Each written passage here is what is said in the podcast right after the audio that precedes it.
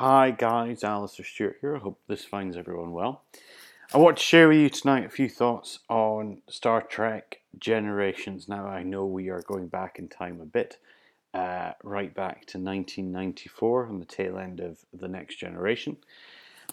I know for many of you this will be uh, forever the film in which Captain Kirk, as played by William Shatner, died on died under the bridge rather than died on the bridge. But nevertheless, I actually think this is a film that has its merits. Now, a friend of mine said to me recently that, hey, Ali, you're only reviewing and only commenting on films that you have something to say on, that you only have something to good with. Eh, yeah, I, as, as my friend said, there is an element of truth to this. Why would you waste your time reviewing something, and particularly if you're doing it in a voluntary capacity, particularly if you're uh, test driving uh, review section of your site, why would you spend your time reviewing something that you didn't think had a, an element of something to comment on? Whether that be something to say about, whether that be good or bad. Now, I have to say, guys, that for I'm 28 now, and that Star Trek has been a phenomenally defining and, and, and powerful part of my part of my life. And I'm not saying that when I was growing up that it was oh the latest the latest Trek film is out and let's go see it. Is I don't actually recall ever seeing a Star Trek film at the cinema until we got to uh, Star Trek Nemesis. What I am saying is that someone who loved it growing up, I mean, I would spend my weekends building Lego models of Voyager. I uh, never went Deep Space Nine route, but that pesky Cardassian design was just impossible with Lego. But I would go the full Voyager. Never never TNG either. That's a bit too tricky either. But full Voyager, full Voyager. Now, I've written elsewhere and I've said elsewhere that as I've gotten older, um, I, I mean, God help me, I hate to say that actual word, but as I've gotten older, it's become more and more difficult to justify Star Trek as an action series. I think it weighs very, very much on the soul of those that inherited Gene Roddenberry's legacy that it was anything other than uh, avant-garde, uh, intellectual, cerebral series which had meshed, uh, like guised itself incredibly well as an action series. Now, there are there is an announcement that there's going to be a new Star Trek series, and the recent announcement today, and very much what prompted this discussion, was that Nicholas Meyer, who very famously made uh, Star Trek II: The Wrath of Khan and Star Trek 6 The Undiscovered Country is going to return to the role. For me, that's wonderful news, but I don't think that one of the best Star Trek films, and certainly one of the ones that's the most underrated, it genuinely is Star Trek Generations. William Shatner, William Shatner is still alive. Leonard Nimoy died last year, rest his soul. And he truly did. He, he lived long and he prospered.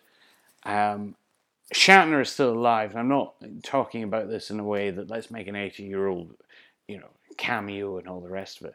But as you know, as as as as a film that said goodbye to a character, we need to remember that we, as a society, are not immune to this now. Like we've uh, recently, particularly this year, we had Creed, for example, which I incidentally reviewed. Rocky Balboa, Sylvester Stallone, an aged Sylvester Stallone, and an aged Rocky Balboa saying goodbye to a character. We had The Dark Knight Rises a few years ago. Christian Bale played the character for uh, then seven years, saying goodbye to it.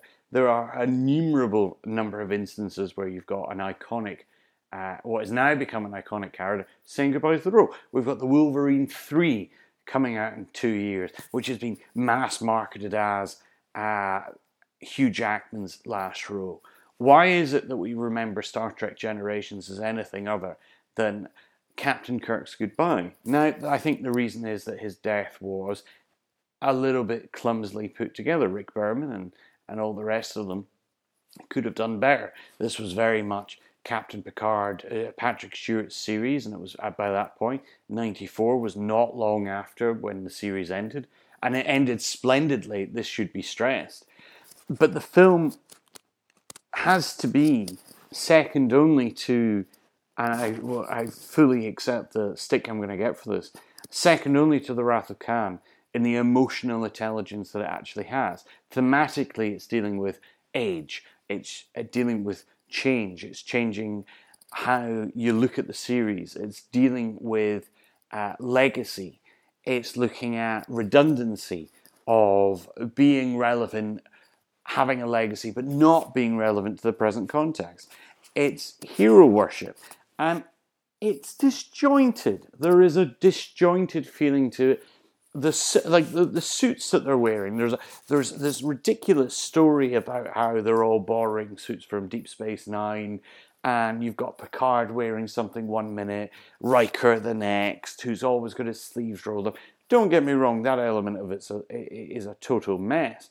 Thematically, I think that the music of it, and I think that what the story is trying to tell, is is deeply, deeply powerful and I think it should be given more, particularly as we uh, are about to welcome a new uh, series to the franchise's uh, uh core.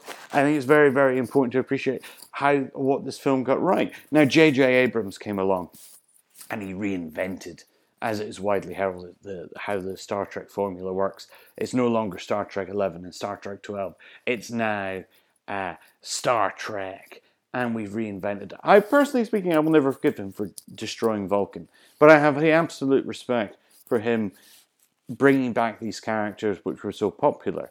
He never pushed the boundaries of what Gene Roddenberry envisioned. Star Trek was always meant to be avant-garde. It was always meant to be blacks on the bridge, Russians on the bridge, Chinese on the bridge, etc., and so forth. It was meant to challenge the zeitgeist of the day and really push it.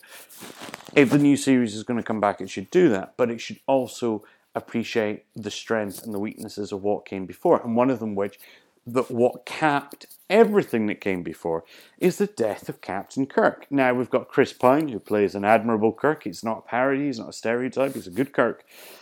But when the original Kirk died, when it came back, the opening of Generations was meant to feature uh, McCoy and Spock, but neither actor wanted to come back because a little bit too cheap. So we got uh, Chekov and we got Scotty. So it was it was relevant, it was powerful, it was, but it was not it was not as goddamn stomach grabbing as it could have been the point of all this is to say that thematically, Generations is deeply powerful. If you watch it and you listen to it, it's it's sad. It's a sad that in the way that gener- uh, the the next generation always tapped into. But as the name suggests, with this, it's it's it is generational. It's the sadness of moving on. It's the sadness of death. It's the sadness of change. The power of change. The power of death to transform how you view life. And as it happens, it's dealing with the de- in many respects, actually, the death of an American hero, and that is what Captain Kirk is. And the the passing on, the formal passing on, although uh, TNG had existed for years by this point, eight years by this point, uh, the formal passing on of the baton of TNG, Picard, Patrick Stewart to Shatner, Kirk is very, very powerful. It's like, who am I to argue with? The captain of the Enterprise.